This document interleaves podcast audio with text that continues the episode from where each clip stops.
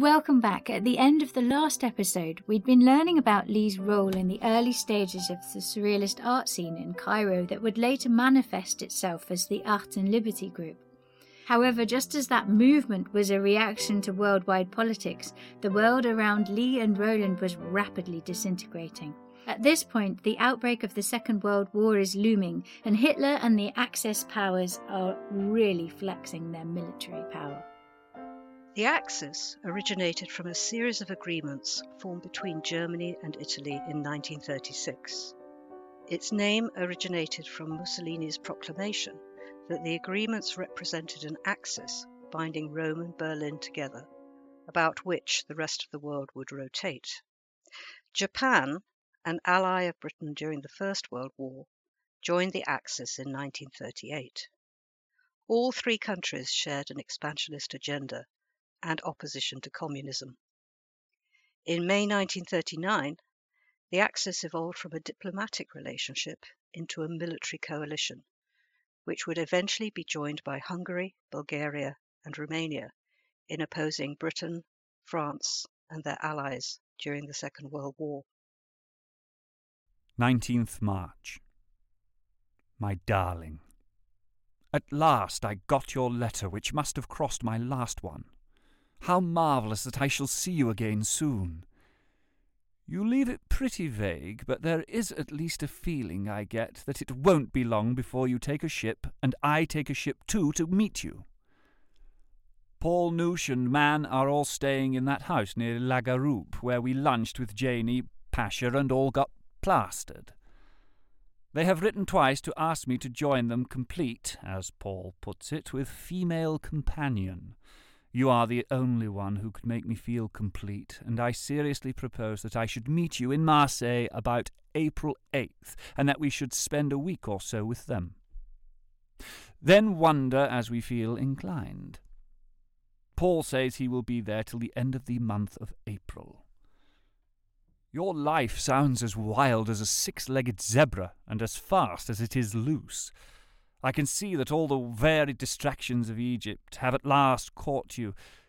To think that last year it was me who had to vomit out its merits, and I've helped cut my own throat by doing so. My life here has been entirely occupied with Mezan and his gallery for the last fortnight. It is a hell of a job getting it underway, and as you know, I'm not used to jobs. However, the worst is almost over, and after the midnight opening on March thirty-first to April first, with a show of Magritte, I shall take a holiday and let him run it all alone. As I told you, I think I'm putting up three-quarters of the funds. I've been to one or two cocktail parties in the dressmaker's world, which have turned out to be good fun, but no time for adventures, in fact. Even now I've got to hurry and can't write more. Darling, will you come to La Garoupe? Write at once and say yes so that I can fix it all. In this bloody adult world where daily everything seems to get more menacing, and we can now only make plans provided the muselers are willing, the hope of seeing my love soon is the one thing worthwhile. Do come, Lee, my darling. I love you. Roland is almost certainly referring to events in Austria at this time. On twelfth of March nineteen thirty-eight, Germany had annexed Austria, the birthplace of its leader, Adolf Hitler. German troops occupied the country, unopposed by Austrian forces, and Austria ceased to exist as an independent state. International reaction was muted. Two days after Roland's letter, the British Prime Minister, Neville Chamberlain, said in the House of Commons, "The hard fact is that nothing could have arrested what actually happened, unless this country and other countries had been prepared to use force." But this lack of international reaction increased Hitler's confidence. He now turned his attention to Czechoslovakia. This is on deep blue purple paper, and it matches the envelope, and it's typed um, by Lee in Cairo and to Roland, who's in Hampstead. And the date is the twenty-fourth of March nineteen thirty-eight. Darling, I must get this off by airmail instantly, so it's short and to the point. I just came back from a very long trek in the desert, Mount Sinai and Petra, Transjordania and Palestine, with trouble and comic relief all the way. She only mentions it very briefly here, but for Lee to have made a trip through Transjordania and Palestine at this time was quite remarkable.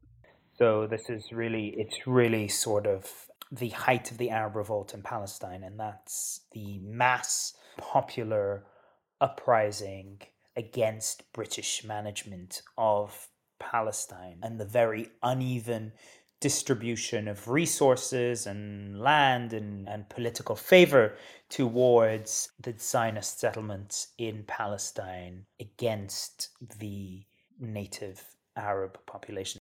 In nineteen seventeen, the British government had issued the Balfour Declaration. This was a public statement of support for the establishment of a national home for the Jewish people in Palestine, then part of the Ottoman Empire. After the First World War, Britain was granted a mandate by the League of Nations to administer the territories of Palestine and Transjordan. These territories embraced most of present-day Israel and Jordan. Despite Arabs forming the majority of the Palestinian population, Britain was tasked with overseeing the process of Jewish immigration and settlement. The British mandate was unpopular with the Jewish and Palestinian Arab communities. Both formed nationalist movements which fomented constant unrest. Between nineteen thirty-six and nineteen thirty-nine, a serious Arab revolt took place in Palestine in support of Arab demands for independence and an end to Jewish immigration and land acquisition. Protests and strikes gave way to violence in nineteen thirty-seven. This attracted a brutal response from the British. Many Arabs were killed, executed or died as a result of their treatment. The exact figures are disputed, but it's estimated that more than ten percent of the adult Arab population of military age were killed, wounded, imprisoned or exiled. This is the background to Lee's journey. It was dangerous, uncertain and very, very brave. Ultimately, the Arab revolt in Mandatory Palestine would be unsuccessful, but its consequences would cast a long shadow over the region. All my affairs are in a rush and a terrible tangle. Your note saying that you are about to embark for America or someplace frightens me. Oh dear, it sounds like there's been a bit of a mix-up here. I think when Roland talked about going to Montana on the way to his visit to Paris, Lee thought he meant Montana, America, whereas actually he meant Montana in France. This is my tentative plan. I can leave here the tenth or eleventh for Greece with my car, spend two weeks in Greece, and at the end of that time meet you without your car and travel across Europe slowly back to London or Paris or some other place. Or I go without my car, or you come by car instead of by train with some other couple or person, and we go back two cars. I'd suggest Man Ray or the Bards, especially as it would be fun going to Hungary with them. And I could meet you some planned place. In any case, I must tell Aziz that I'm being joined by a group of friends, or if you can't do all that, I might join with strangers and go across. Or perhaps the Hopkinsons, or come by train and not take my car at all. The point being that I want to spend about two weeks seeing Greek islands, et cetera, before going on to civilization. And I'd like to spend the summer with you, bumming around to places that may not exist after next year. Let me have some sort of answer to all these plans by return airmail. That is, what you think of all of it. Or if, in any case, the further arrangements can be left till I get to Greece, which is my leverage for leaving here. And if I'm without my car, I can always arrange some other way of getting to you. Tripleton might be fun, or the Moors. I adore the Eloires, only I don't think they would travel without collapsing. But prefer infinitely Man Ray. All my love, darling, your Duke. It's worth mentioning here that I think we're missing a letter from Lee to Roland. Roland talks about a letter from her that he'd got from Athens, but we don't have one in the collection. Hampstead, second of April. My darling, I've just got your letter from Athens. I am very miserable at having had to put off meeting you. My reason was that I had got myself tied up in this London gallery business in such a way that if I went off suddenly before completing all the papers, agreements, and other mumbo-jumbo, I should have created havoc with the whole thing and left Tripotan with nothing to go on with. Now at last things are practically settled, the gallery open, the papers signed, and I can in a few days sink back into my position of sleeping partner. Of that I am damned glad, as business, accounts, selling pictures, appearing at a given place or at a given time every morning doesn't fit in with my natural love of laziness. The gallery was opened at midnight with a show of Magritte. There was a very good crowd, and all went off very well. The opening speech was made by Julian Tavellian, a young painter with an extraordinary appearance. I dressed him in a dinner jacket, a toupee, red gloves, an outsize in spectacles with mirrors instead of glasses, a white stick, and a large notice. Totally blind. He made a speech I had prepared for him, in which he finished up by telling everybody that they had come to an exhibition of people, and that the pictures were there to look at them.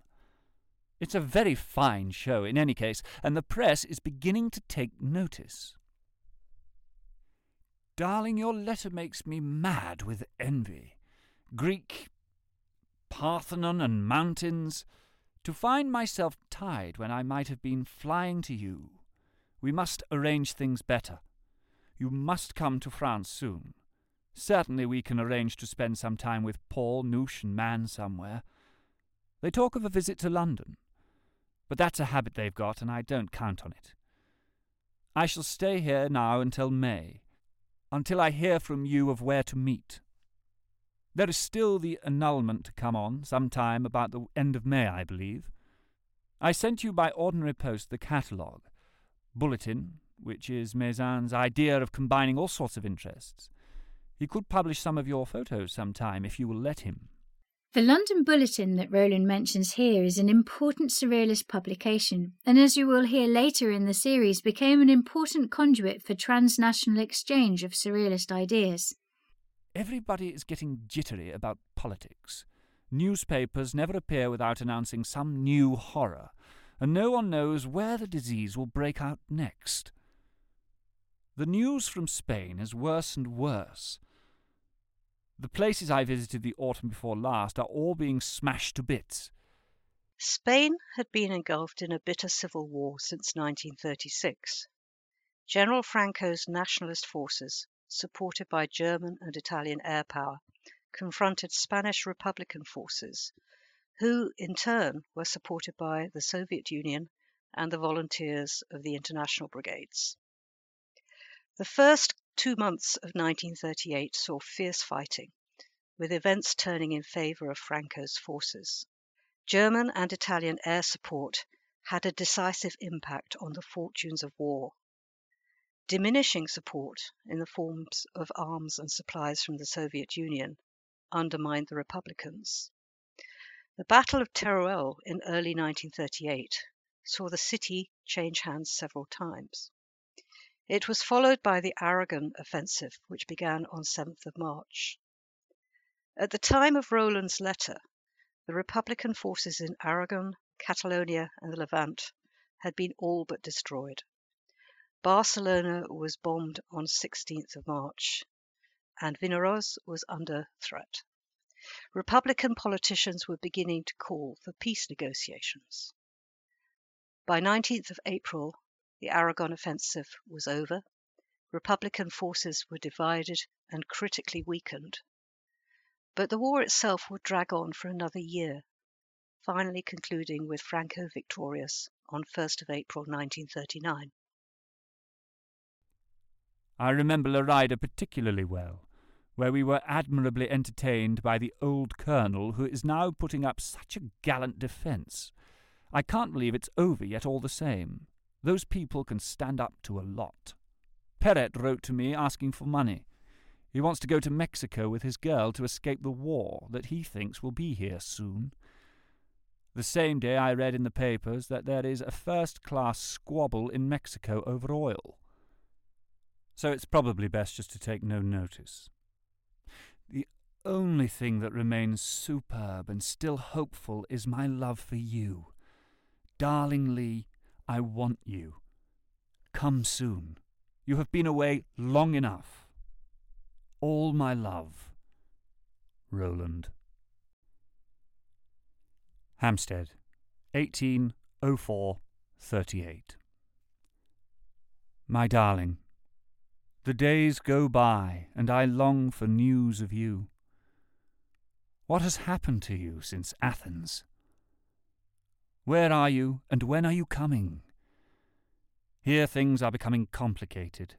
Every day new things crop up into which I find myself drawn, so much so that I feel the necessity of getting away from it all weighing on me more and more. I look to your arrival as the signal for a change, but if only I could know beforehand, it would make it much easier for me to extricate myself with some appearance of decency. My half-Spanish girl, so far, has been living here all this time and is also getting restless. She knows that I am only waiting to know that you are on your way in this direction, to be off, which makes it hard for her to be happy. I believe, though, she doesn't tell me much, and I shall not be surprised if she packs up quite soon. All the same, I shall be sorry to see her go, unless, of course, your return changes the whole horizon. I have a feeling that I have become a sombre, gloomy, and ill-tempered bachelor lately. Politics, Spain, and my new business preoccupations have occupied so much of my time that I have had no opportunities for the charms of debauchery. In fact, in the last six weeks I have only met one new girl for whom I have a lech. An American, naturally, with an accent like yours, which upsets me at once. Eileen and Joseph are a permanent standby, and I see them often as possible. Also, I've been to the country for a healthy but dull weekend, and the Easter fair has been filling Downshire Hill with its roaring lions, roundabouts, the famous stud of electrical galloping horses, dragons and mermaids, cabaret shows and fortune tellers. Of these last, Royal Gypsy Lee was the most celebrated. In fact, all the others claim to be her daughters, nieces or cousins. I have been painting a biggish picture, which is now nearly finished, and astonishing events have happened. I have sold two pictures and an object in the last fortnight.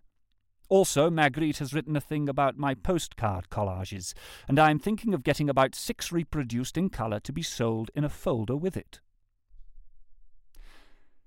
Darling Lee, when are you coming? Do let me know as soon as possible. I want you more than ever. I've still got a lot on hand, but if you let me know, I will make the shortest possible work of it, and we will be off to Iceland, Paris, Mexico, Dutch, East Indies, or whatever you like. I love you. Roland. Footnote. I've got a new Ford. The old one began to make noises.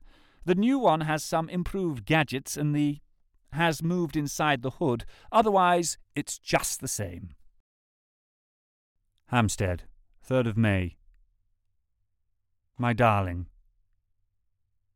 I seem to have lost you worse than ever this time. No more letters, no more news, and I've been so busy that I've hardly had time to write myself. Darling, it's time. Time to say you're coming. I want you terribly. And the longer you put off coming, the more complications, engagements, and what not creep in to tie me down. But if only you will let me know, just say a fortnight in advance, I will make short work of it all. I want to get away from here. Now that the gallery is on its legs, there is only the divorce, still an unknown quantity as regards date, to cause serious difficulties. You may think me quite loony, but on the first of May I marched through the streets of London with three other guys, all dressed exactly like a cabinet minister with masks on. Four Neville Chamberlains shouting that Chamberlain must go. It was very exhausting, as one could hardly breathe inside the mask, but it produced a tremendous sensation, and even the cops held their sides with laughter, especially when we did a very fine Big Apple in front of the Houses of Parliament. I'll show you the photo if I can get hold of one." Roland's letter of third of May nineteen thirty-eight relates to a really interesting story. May Day, first of May, is also International Workers' Day. It was the occasion for processions, such as that described by Roland, in many countries. May Day nineteen thirty-eight reflected rising international tensions worldwide. The British Labour Party and the British Fascist Party, which was led by Sir Oswald Mosley, both mounted major events in London. The Labour Party organised six separate processions, one of which included Roland, which marched through London from different directions, converging on Hyde Park. Here they voiced their opposition to fascism, their support for the Republican movement in Spain, and their opposition to Neville Chamberlain's government. The Belfast Telegraph reported that processionists in their thousands participated, including communists and cooperatives, and large numbers of girls in hiking or tennis shorts. The fascist procession, something which Roland would not have been involved in, took place in South London. Mosley addressed the crowd for about forty-five minutes. The same reporter estimated that about eight thousand men and women took part in this particular event. About five hundred police were on hand, and, for the most part, there was no violence. I've been painting in a rather disconnected way, as all sorts of things crop up to disturb me. Then I've met this very cute American girl from Virginia, who to look at is one of the best I know, though not your type. I haven't pursued her very far. We only dance together with our hair entwined and exchange loving kisses in taxis. Lovely as she is, I can't get mixed up with more girls. Just the only one I really want may be on her way at any moment. I hope I'm not kidding myself. So I sit on the fence instead of leaping in the pond or rolling onto a bed. Today I lunched with old Erno, Goldfinger, who is pushing his idea of getting me to buy one of the houses he is building at the end of Downshire Hill. In many ways it's very tempting. Big windows, sun terraces, studio and all, very modern and smart. But I'm damned if I know if I want to fix myself even more firmly in London. I wish you were here to advise me. In any case, I shan't decide yet. I shall sit on Erno's fence too. I met a young photographer who said he knew you and asked tenderly after you. Bill Brandt is his name. He met you in Paris with Mann some years ago, apparently. Like so many others, he admired your object, the teeth bracelet, which stands by the chimney. Bill Brandt was born in Hamburg, Germany, in nineteen oh four. He was the son of a British father and German mother. As a child in Germany during the First World War, Brandt experienced the shock of seeing his father interned as an enemy alien, and he suffered many privations, including being bullied at school. After the war, Brandt required treatment for T B in Vienna, after which he embarked upon a career in photography. In nineteen thirty, Bill Brandt was introduced to Man Ray by Ezra Pound. Brandt undertook a three-month apprenticeship in Paris with Man Ray, who would become a major influence on Brandt's subsequent work. And it was during this time that Brandt met and got to know Lee Miller. When Hitler came to power in nineteen thirty-three, Brandt moved to Britain, settling in Belsize Park, London. He disowned his German background, claiming to have been born in London. In the years that followed, he contributed to British illustrated magazines, such as Picture Post, and documented British society, particularly at night. Brandt had just published his second book, A Night in London, in early nineteen thirty-eight, when he met Roland. Brandt's expertise and reputation for night photography was put to good use in the early years of the Second World War. He documented the blackout in London and Londoners sheltering in underground stations during the Blitz for the Ministry of Information. These photographs today are preserved in the collections of the Imperial War Museum. After the war, Brandt moved away from documentary photography towards abstract modernism. His expressionist studies of the human body and landscapes, as well as his collage work, show a strong connection to pre-war surrealism. He published two collections of work, Shadow of Light, nineteen sixty-six, and Bill Brandt's Nudes, nineteen forty-five to eighty. He died in nineteen eighty-three. I've also seen Katya again. She's very occupied with her beauty creams and her man. Some days in good form and some days a case of serious jitters. Darling Lee, I must know what you're up to. Write and say when you're coming, and make it soon. Already in about six weeks it will be a year since the Rochas party. You can't put off coming any longer. Lee, I love you. Roland. Oh dear, poor Roland. In the next episode, Roland eventually, finally gets his wish. And Lee replies, and they finally get to see each other again. The guests today on this podcast were Hilary Roberts, Senior Curator of Photography at the Imperial War Museums, London, and Doctor Hussein Omar, a lecturer in modern global history at the University College Dublin. Lee's letters and this episode was narrated by me, Amy Bouhassan, the director of the Lee Miller Archives. Roland Penrose's letters were read by Adam Grayson. Their music is composed by David Cullen, and the series is produced by Tolly Robinson. The copyright of this series is the Lee Miller Archives twenty twenty-one, all rights reserved.